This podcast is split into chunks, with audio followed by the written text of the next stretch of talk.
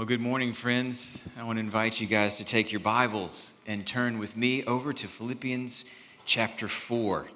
Philippians chapter 4. If you're here with us today and you don't own a copy of the Bible, we would love to give you one. In fact, we've provided some Bibles uh, that should be within arm's reach of where you're sitting right now, on the back of a pew in front of you or back of a chair in front of you.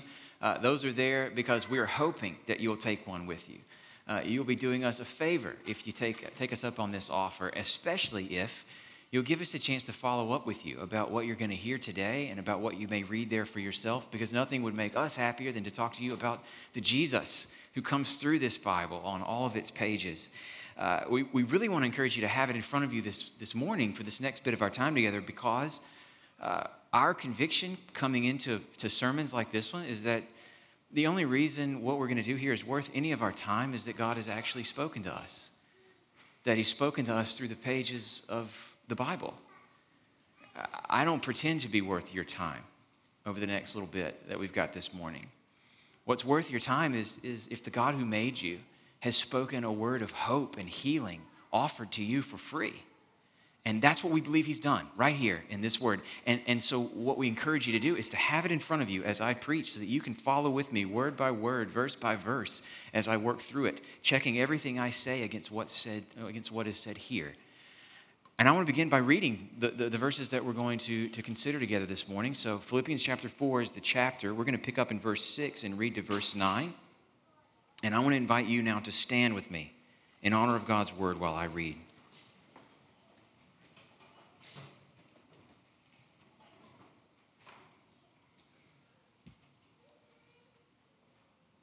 Do not be anxious about anything but in everything, by prayer and supplication with thanksgiving, let your requests be made known to God. And the peace of God, which surpasses all understanding, will guard your hearts and your minds in Christ Jesus. Finally, brothers, whatever is true, whatever is honorable, whatever is just, whatever is pure, whatever is lovely, whatever is commendable, if there's any excellence, if there's anything worthy of praise, think about these things. What you have learned and received and heard and seen in me. Practice these things, and the God of peace will be with you. This is the word of the Lord. You can be seated.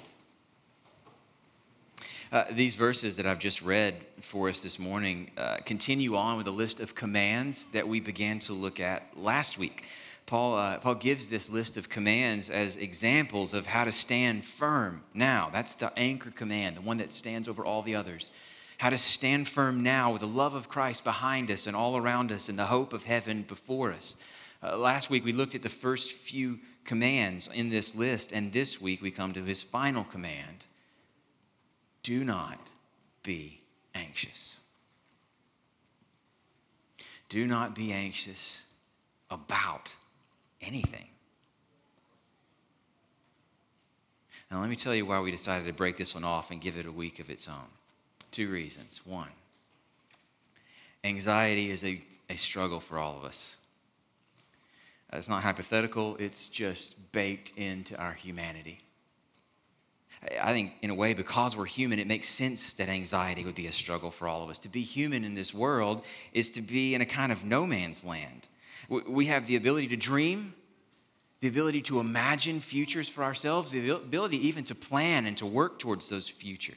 We have the ability to, to plot out a best case scenario we'd really like to see or a worst case scenario that we'd really, really like to avoid. But we don't have the power to build those dreams for ourselves.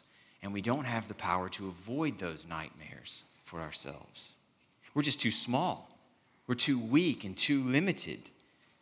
We're too, we're too constrained by our environment and the factors that bear down on us. That's a tough gap to live in, guys, for all of us. That's something our dog Gus just can't imagine. He can't relate to it. You know, he wakes up, he eats his food, he goes out, he relieves himself. He comes in, he finds the most comfortable place that he can find that we haven't barred him from, and he sleeps there all day. That's what he wants from life. It's all provided for him. He just lives in the moment by instinct, and he's good with it because, well, he's a dog. That's how they live. And I'd still rather have my life than trade places with Gus. I mean, I'd rather be me than a basset hound, all in all. Uh, but, but my life is, well, it comes with anxiety. That's a problem for all of us. It always has been. And I know, friends, uh, let me just go ahead and say, I know that it's an acute problem for many of you. It's a problem for all of us because of our humanity. It's an acute problem for many of you in our church. And we wanted to spend a week on this command because we know we need the help, both for ourselves and for our ministry to friends and family who are deeply struggling. But there's another reason we decided to break off this command and give it a whole week just on its own. At first glance, at least when I read this command, do not be anxious, I'll be honest, first at first glance when I read it, it feels a little bit to me like victim blaming. Uh, it, it, it, don't be anxious. yeah, okay, sure. Uh, that sounds great. I'll get right on it. If you're, in, if you're struggling with anxiety and you're feeling overwhelmed by it, and you're despairing of ever getting free from it, and somebody telling you not to be anxious anymore, well, it probably feels a little bit like what it would feel like to be dying of thirst in the desert and have somebody walk up to you and say, You know what would really help you out? You ought to take a long, cool drink of water. That's what you need. You'll feel so much better. You think, oh, Of course, that's what I need. I mean, give me the water, help me. I don't just need suggestions, I need actual help. We wanted to slow down and spend a week on this command because, out of context, this command can be a new burden to carry. When in fact, in context, this command gives us exact, exactly the help that we need. Paul doesn't just tell us not to be anxious, he tells us what to do with our anxiety. That's what I want to show you this morning. Now, I, I want to give you one more caveat before we get into the text together. I realize that anxiety, as we use that label today, is a vast and complicated and mysterious phenomenon. It involves our bodies, it can involve symptoms that we don't understand, that we, that we can't trace back to any particular causes or anything we're specifically worried about. It can feel more like a disease that happens to us rather than a choice that we're making. And, and I want to go ahead and affirm, especially if that's what you're feeling this morning, that's what you're dealing with, that, that we need a holistic understanding of, of, of this problem. There's no question about that. And beyond, eh, beyond what this text is talking about, even. I want to be clear about what we are talking about this morning. Not, not everything that might fit under the label of anxiety as we use it today, but, but specifically what we're talking about, what Paul is talking about in these verses are anxious thoughts.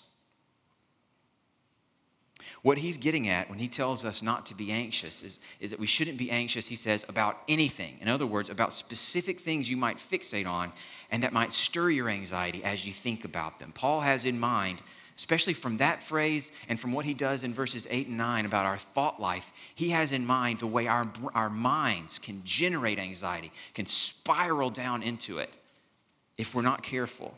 And He's giving us help with that specific problem. To our tendency to fixate on concerns and circumstances and problems and what ifs.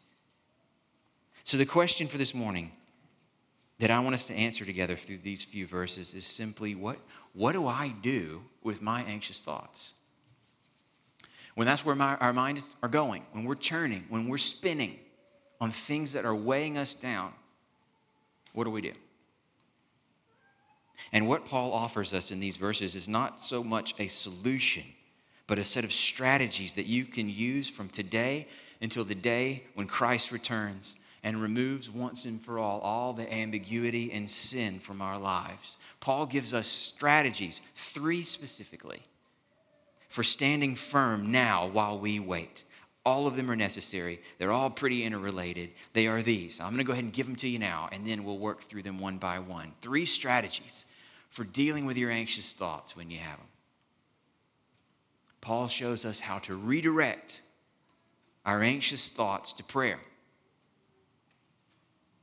Paul shows us how to seek, or calls us to seek, the peace that we can't understand. And he calls us to fill our, our, our thoughts with good news.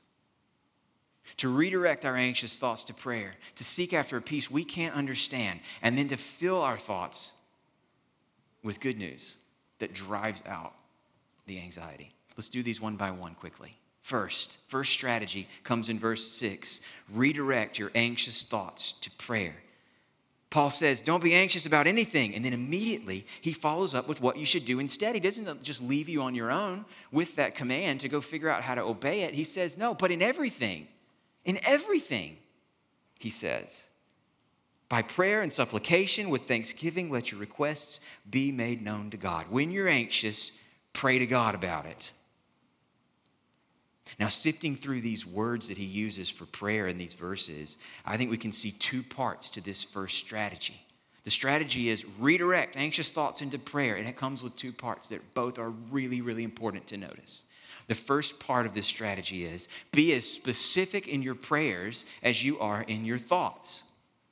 Uh, f- from what I've read, there's not really a huge difference between these words that Paul is piling up here. When he says prayer, when he says uh, supplications, when he says making your requests known, he's just using uh, different words that are almost interchangeable with one another. But I, I do think that the reason he piles them up like this is that he's trying to build a sense of specificity for us, to, that we should, we should go to God with all of it.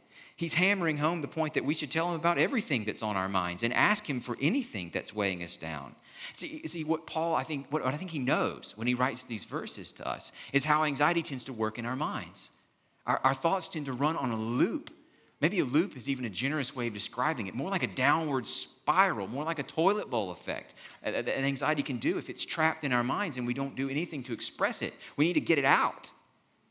But just getting it out to the air doesn't do anything. We'll, we'll, we'll keep working it over that'll feel more productive unless we have something else we can do that can actually make a difference. Otherwise, we're going to be exhausted. We're going to waste mental and emotional energy with little to show for it because the thoughts we have have no influence over the world out there.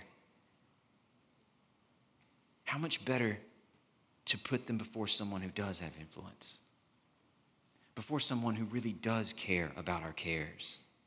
Uh, guys, this has been so convicting for me to consider as I've, as I've as sat with it all week because my tendency is to try to think things into submission. I'm terrible about this. It wastes so much of my time and, and weighs me down. I, I, turn things over and over and over. I'll even talk to people in my head. I'm trying to, I'm trying to get a point across, right? That they're not even there to hear. It does nobody any good. I've got it really worked out up here, but I'm the only one who benefits from it. I don't know. It's costing me. I can look up and, and it's been no telling how long, how much time I've lost in my workflow, how much plot in a movie I've missed out on just because I was spinning while the movie just kept on going, whatever. Can you relate to this? What I need instead is, eh, is to pray to God. I could have been doing that. I could have been just as specific in what I asked to Him as I was in what I tried to say to that person in my head. Prayer is therapy. That's what Paul is saying to us. So be as specific in your prayers as you are in your thoughts. However, they are spinning out, spin them into prayer, even if you need to write it out. There's a second part of the strategy, too, though. It goes hand in hand, and it's essential. You got to do this, too. And Paul is mostly focusing here on what we ask of God, these requests that we pile up before Him as a way of getting things out of our head and before the God who can actually make a difference. But, but did you notice there was one qualification that He gives as He's piling up these words for prayer? He throws in one qualification with thanksgiving, verse 6. So by all means, make your requests known to God. But do that with thanksgiving. Here's why that matters. If through our requests to God, we show that we know God cares, we're, we're honoring Him with, with what we need, by putting it in front of Him instead of assuming we can care for it on our own. If that honors Him by showing Him that we know He cares, through our thanksgiving, we remind ourselves that we can trust Him. By asking him for things, we show we know he cares about this. He is not annoyed, he's not bothered. He wants me bringing this to him. Through our thanksgiving, we remind ourselves, and we can trust him with this. We're not starting fresh with this God, we have history with him. He's already been good to us. The unfortunate reality is that our memories are just terrible. They're terrible. And, and what we're experiencing in our hearts is way more often set by the what might be's of the future than the what has been of our past. And we're in good company when we struggle in this way. One of the main themes of the Old Testament was just how often Israel did this. As a whole nation, how quickly they would forget the history that they had with God. It was just after they're delivered from Egypt, right after God shows up with miraculous power to, to bring to, the, to, to its knees the most powerful nation in their world, to lead his, his people out and across the ocean, that they get into the, to the wilderness and they start wondering where their next meals are going to come from. They start grumbling and complaining and wanting to go back to Egypt. They prefer slavery to coming out here to die of starvation. Eh, they've forgotten who they're dealing with. Thanksgiving is our defense mechanism against the terrible memories we're otherwise stuck with. And it is a powerful strategy for fighting anxious thoughts. I want to consider, I want to encourage you to, to get really practical when it comes to, to Thanksgiving. And to even consider, especially if you're really struggling with anxiety today, to consider making a list, even writing up a Thanksgiving prayer to God that lays out what kindness He's already shown to you. Be as specific in your thanksgiving to Him as you are in your request to Him. What has He given you today? Just today, let's just start with this morning.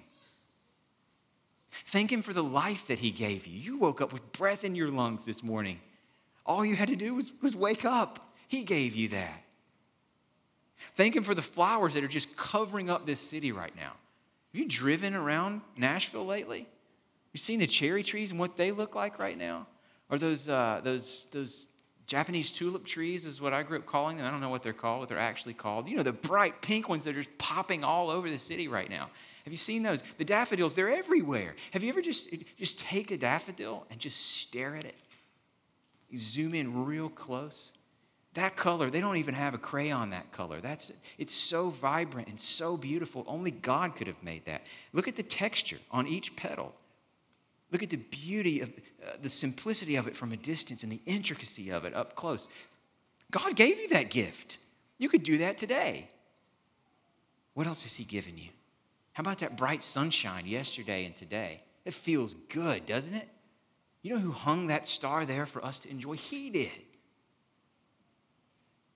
Thank Him for the people that He's filled your life with. I mean, I get maybe people are part of the problem and you're stressed out about strain in your relationships right now. Maybe that's what's causing you anxiety. But you know what, friends? Chances are, even in a relationship that might be strained for you right now, chances are there's good in it too. Thank God for the good. And of course, guys, over everything else, thank Him for Jesus. He did not spare his own son, but delivered him up for us all. When you thank God for Jesus every day, you know what happens? Eventually, you start to believe what Paul told us we should believe that a God who wouldn't spare his own son, how will he not also with him freely give us all things? Of course he will. He's not, what the evil one wants you to believe is that he's done giving good gifts that the last gift you got was the last one you're gonna get, that his hand is now clenched over the goodness that otherwise he might shower on your life. That's not who he is. He didn't spare his own son. And you thank him for Jesus, you're gonna start to believe that. So, so especially if you're crippled by anxiety today, let me encourage you to do this. Why don't you put a calendar reminder in your phone? Ask it to remind you three times a day to make a list of the things God gave you since that last reminder and to pray to Him, thanking Him for His kindness. Take those anxious thoughts off repeat play and turn them into prayer. And don't forget, when you do, don't forget to thank Him. Just watch what God will do in response. The second strategy is actually a preview of what God will do in response. Yeah, the first big strategy is redirect your anxious thoughts to prayer. In verse 7, Paul gives a summary of what you can expect if you follow his advice in verse 6. And, and from it, I want to I wanna help you see a second strategy. Paul uses verse 7 to just tell you what you can expect. If you follow the advice of verse 6 and you pray to him and you give thanks to him, here's what will happen. It's a result, it's not another command. But built into the way Paul talks about this result is a strategy for us to make sure we're aware of and ready to embrace. Seek the peace that you can't understand. Look with me at verse 7.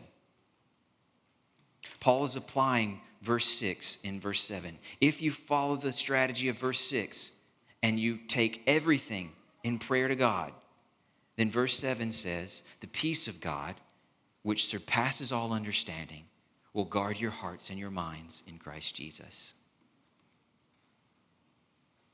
The peace of God will surround you like a well defended castle.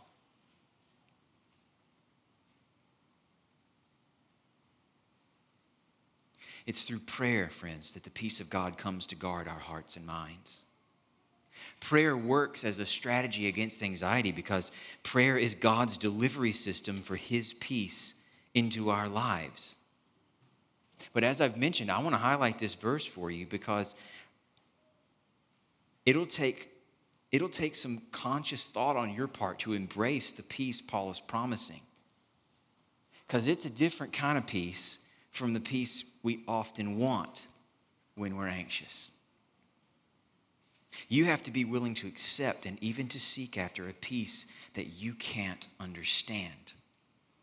Let me break this down a little bit further. I'll look closely back with me at the text. Paul says in verse 7 it's the peace of God that you'll enjoy. What kind of peace does God have? This peace that you'll enjoy, the peace that will guard you like a well defended castle, is God's peace. What kind of peace does God have? God has the kind of peace that you can only have, the perfect kind of peace you can only have when you know everything, past, present, and future. And when you have all power that nothing can threaten to do exactly what you want to do. In God's case, it's the kind of peace that comes from knowing you know exactly what's best and you have the power to do exactly what's best, and nothing can stop you, not ever. He has all knowledge, He has all power, and that makes God absolutely secure. That's the kind of peace that He has. When do we have peace of our own? Isn't it kind of similar to this in a way? You know, when I have my peace, Matt McCullough's peace, it's, it's when I know what's coming, relatively speaking, and I know I'm up to it. I have a certain kind of peace about cutting my grass. This time of year, it becomes unfortunately necessary to do that. Uh, it's not that I enjoy it or look forward to it, but I'll just be honest, I don't get stressed about it. I, I know what that job takes.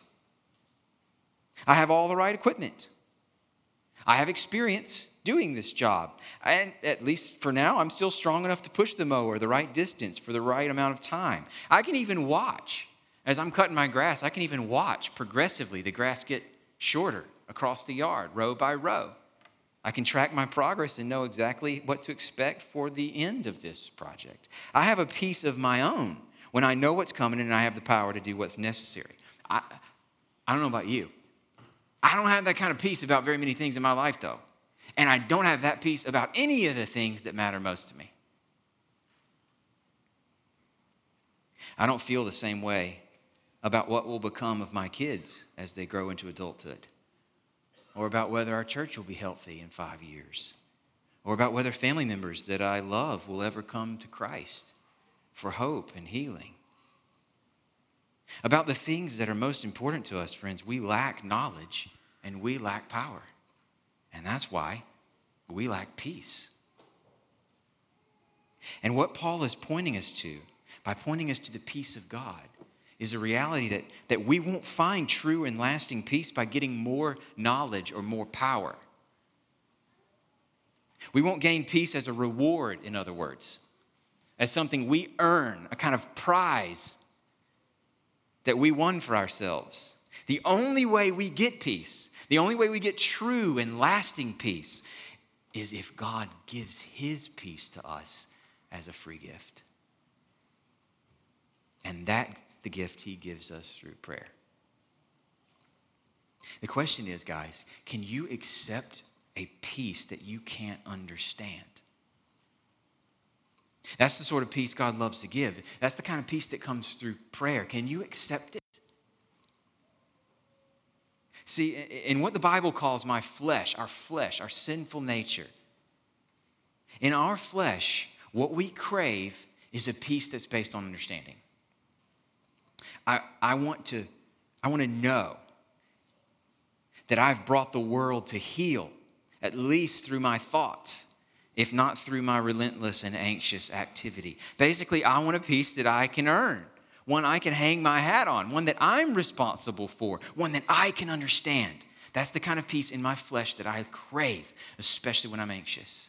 That's the kind of drive that keeps those thoughts just going, going, going. Maybe eventually I'll get there and then I can rest.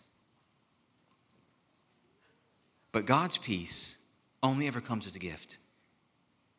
It only ever exists for us as a peace that passes understanding because it's one that's based on His understanding, not ours. One that's based on, on His power, not our power. It, I still don't know the future. I still don't have any control over what's coming. I don't have things locked down the way I might want. But through prayer, through bringing everything to Him, I can have a peace, not as a reward for my work, but as a gift from His hand. See, guys, because when we pray, what we're acknowledging implicitly to Him is that He's God and we are not. That it's enough for us that He has all knowledge keeps us from having to worry about the fact that we don't. It's enough for us that He is omnipotent, He has all power. Now, we don't have to be. Our prayers are how we accept it. We don't control them, that we aren't fit to control them. They're how we choose to trust Him instead. This, it, it's, it's good news for us that we are not God. The peace that God wants to give us, the peace He gives through His gift, is not a peace that comes from knowing that He'll answer every prayer in exactly the way we want Him to. Rather, as, as Tim Keller put it in his book on prayer, God always answers your prayers in precisely the way you would want them to be answered if you knew everything He knew. Prayer is how we surrender to Him and how He gives us the peace that surpasses understanding. Can you accept that gift? Friends, if you're here today and not yet a Christian, maybe the things I've said about anxiety have resonated with you. Maybe you know what it is to live as if you're your own best hope at a good life. Maybe you're tired of carrying that crushing burden. I hope you've heard clearly what I've already said. I'm going to say it again because this is for you. There is no true and lasting peace but the peace of God. It's the only peace that works.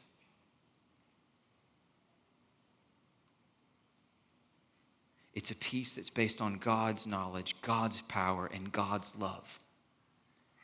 But there is no enjoying the peace of God apart from peace with God.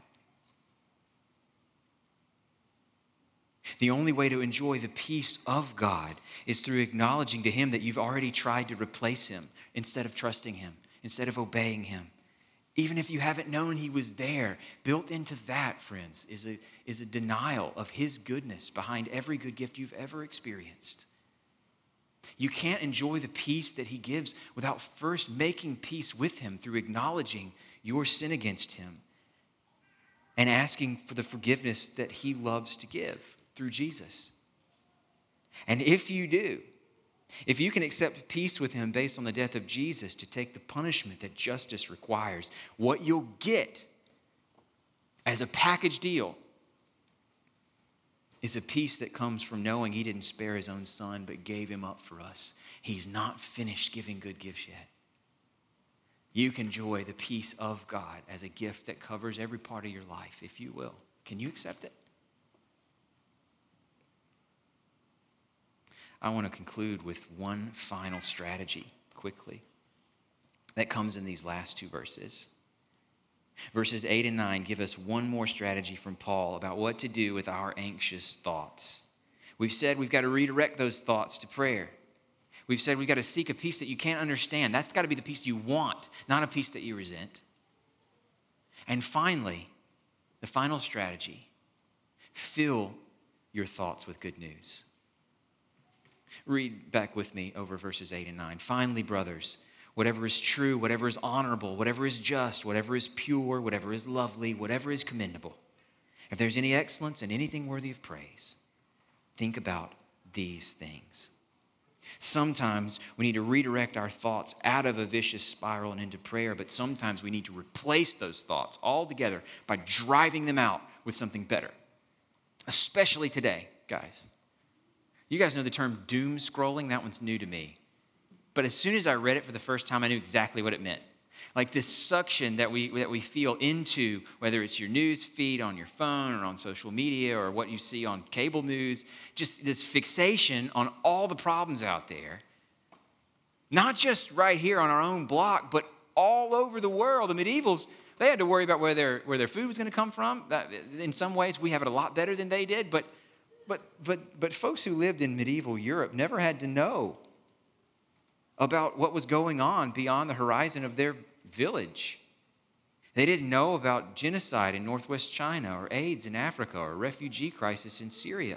We are bombarded with information on a scale that is pretty well unlimited. Meanwhile, we're still limited. We still can't solve these problems. That comes with a weight that's difficult to carry. We're still every bit as limited as anyone has ever been, but bombarded with unlimited information.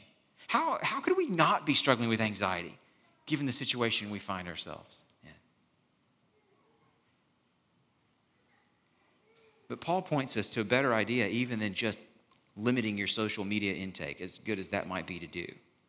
He shows us to push these thoughts out with focus on better things. I think the list uh, that I've read for you here just a moment ago is not so much a comprehensive one where every single word in here it ties back to something specific to think about. It's more that he's building a kind of vibe of goodness, of beauty and truth.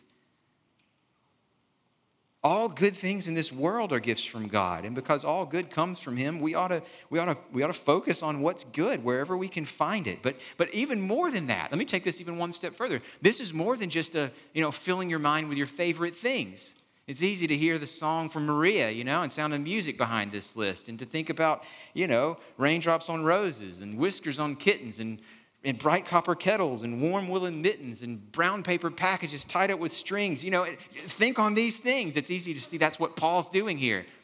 And in a way, uh, sure. But, but those lists have no power, not ultimately. They're too subjective. I need something concrete, something I can bank on. And that's why to make sure we know what he's talking about, Paul gives us verse 9.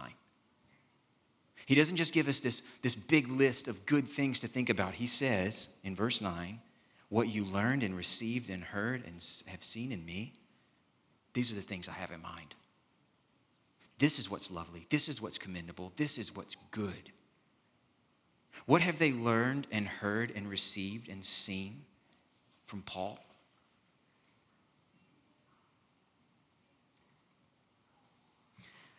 When I step back and look over this whole letter we've been considering together these last few months, the way I would sum it up, what we've taken from Paul, what we've seen in his example, is a life completely sold out for, completely dependent upon the power of hope. A hope specifically tied to the crucified, resurrected, and reigning body of Jesus. Paul's filled this letter with personal examples. He tells them over and over about himself. In chapter one, he tells them, You know what? You're right. I'm in prison. Implicitly, probably going to die here. But you know what? The whole Roman guard now knows about Jesus. So that's a win. All of Caesar's household, I've told them all. As long as Jesus is proclaimed, I'm good with it. To live is Christ, to die is gain. He's completely joyful, even though he's lost everything. That's what he's shown them about himself.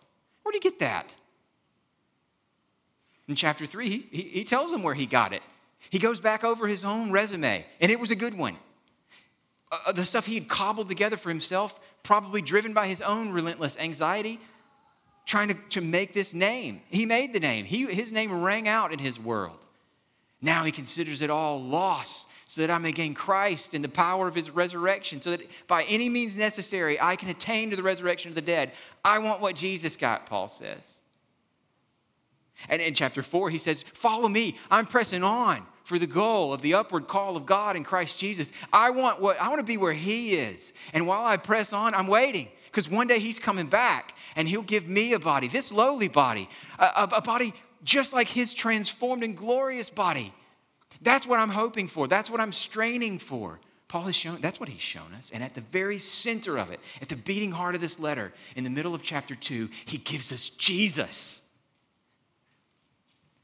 He says, Have this mind in yourselves, which was also in Christ Jesus. Though he was in the form of God, he didn't consider equality with God a thing to be grasped. He emptied himself. For us, he became obedient to the point of death. He took it that far, even death on a cross. And what happened to him when he lost everything? Therefore, God highly exalted him and gave him the name that is above every name. So that in the name of Jesus, every knee will bow and every tongue will confess that he is Lord. Friends, how much of our anxiety comes from stressing about worst case scenarios? About the things we don't want to lose, about the disappointments we don't want to face.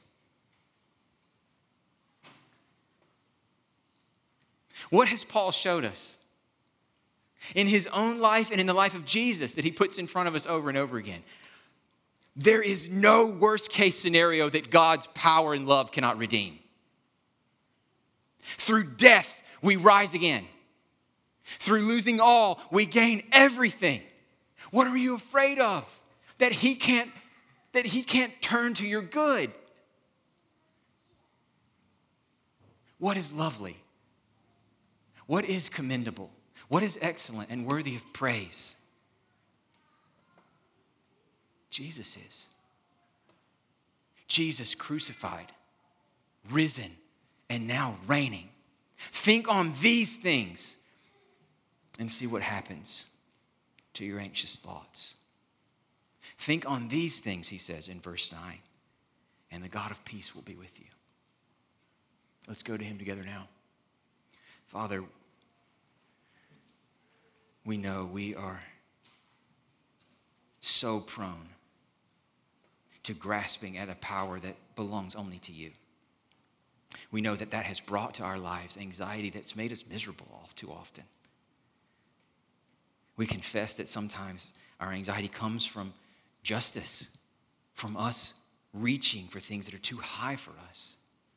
And yet you have promised us forgiveness and redemption. And so we come to you confessing and asking for your help to turn our thoughts to you, to the only God there is, and the one who loves us enough to give up his own son and ask you that you would help us push these thoughts out of our minds and replace them with the good things you've given to us through Jesus.